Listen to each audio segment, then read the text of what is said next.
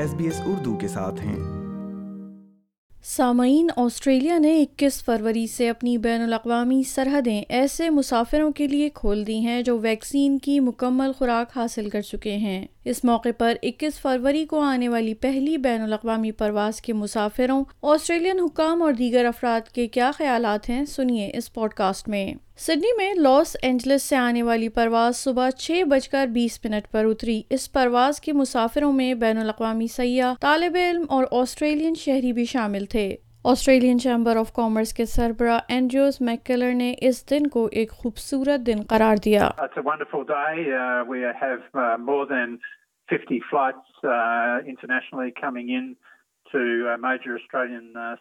uh,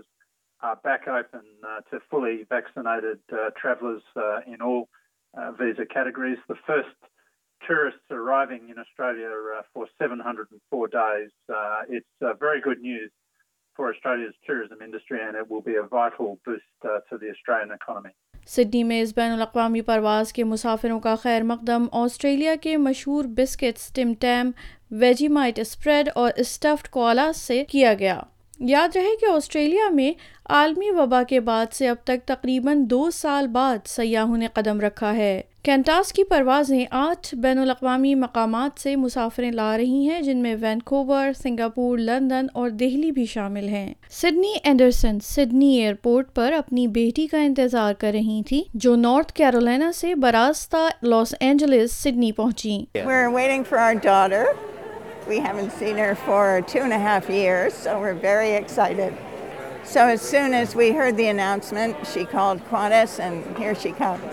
آمد والے والے ہال میں داخل ہونے سب سے پہلے شخص سیم رابرٹسن تھے جو محض ایک ہفتے کے لیے اپنے گھر سے دور گئے تھے اور ذرائع ابلاغ کے نمائندوں میں گھر گئے اس وجہ سے وہ حیران بھی تھے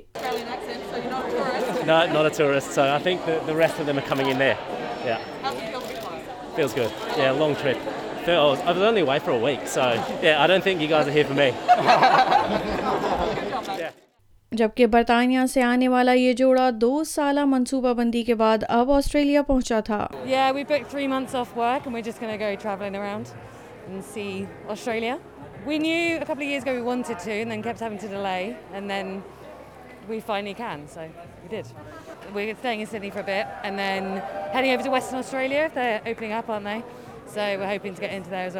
امریکہ سے آنے والے آر جے لینڈس کے مطابق سرحدیں کھلنے کا اس سے بہتر وقت ہو ہی نہیں سکتا تھا وہ کہتے ہیں ان کی آسٹریلین منگیتر اور وہ تین دن بعد شادی کے بندھن میں بند رہے ہیں سو یہ ایک بہترین موقع تھا so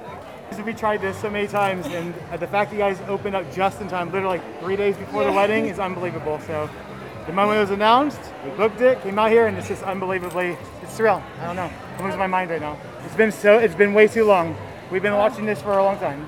Los Angeles سے آنے والی اس پرواز کا خیر مقدم وفاقی وزیر سیاحت نے خود کیا well, it's wonderful to be out here at Sydney Airport as we open up fully to the rest of the world and it's a great day for the 660,000 people that are employed in our tourism industry. They've had a tough time. for the the last two years. But future is looking very, very bright. And, uh,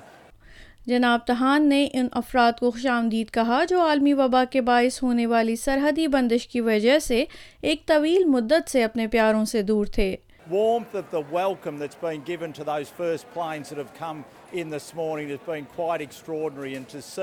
the why the pull paint the hugs the thick pain one of all pain ا پی ارد see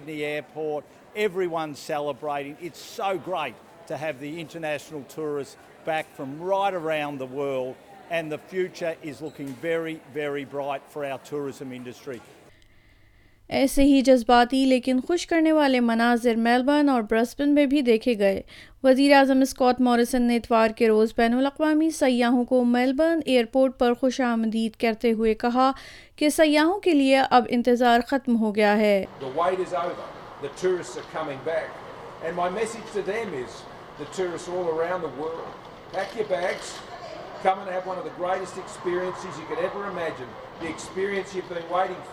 You can come here and have, us, have that here in Australia. And don't forget to bring your money with you uh, because you'll find plenty of places to spend it. وزیر اعظم کا کہنا ہے کہ اس وقت دنیا بھر میں ایک اشاریہ دو ملین افراد کے پاس آسٹریلیا کا ویزا ہے اور وہ آسٹریلیا آنے کے لیے تیار ہیں تاہم آسٹریلیا کی سب سے بڑی سیاحتی صنعت چین اس فہرست میں موجود نہیں ہے ٹوریزم آسٹریلیا کی سی ای او فلپا ہیرسن کا کہنا ہے کہ اگرچہ سیاحت کی صنعت رکی ہوئی تھی لیکن ٹوریزم آسٹریلیا اس موقع کے انتظار میں تیاریاں کر رہا تھا Um, we haven't been quiet during the pandemic. We have been really active in our international markets, just reminding people that Australia is there um, and we're there for a wonderful holiday. Now that the borders are open, we're out in market with our first campaign in 2 years called Don't Go Small, Go Australia. And that's reminding people that they've been living quite um, local lives and that now is the time to have a big, Sydney airport کے C ای او Jeff کلبرٹ کا کہنا ہے کہ Sydney airport کے تیس ہزار ملازمین کے لیے یہ ایک یادگار دن تھا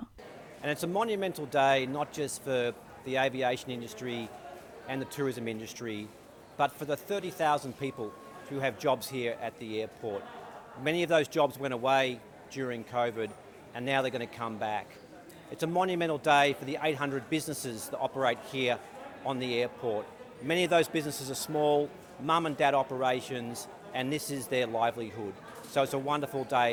for them. Victoria نے ایسے بین الاقوامی مسافروں کے لیے دو سو ملین ڈالر کی لاگت سے تیار کردہ قرنطینہ ہب کھول دیا ہے جو ویکسین نہیں لگوا سکے ہیں دوسری جانب امکان ہے کہ کوئنز لینڈ میں پانچ سو بستروں پر مشتمل قرنطینہ مرکز کو بھی اسی مقصد کے لیے استعمال کیا جائے گا سامعین آپ سن رہے تھے آسٹریلیا میں دو سال بعد سرحدیں کھلنے کے بعد پہلی بین الاقوامی پرواز سے متعلق یہ نیوز فیچر یہ نیوز فیچر احسام الغالب اور نوین رزاق نے ایس بی ایس نیوز کے لیے بنایا تھا جبکہ وردہ وقار نے اسے ایس بی ایس اردو کے لیے پیش کیا ہے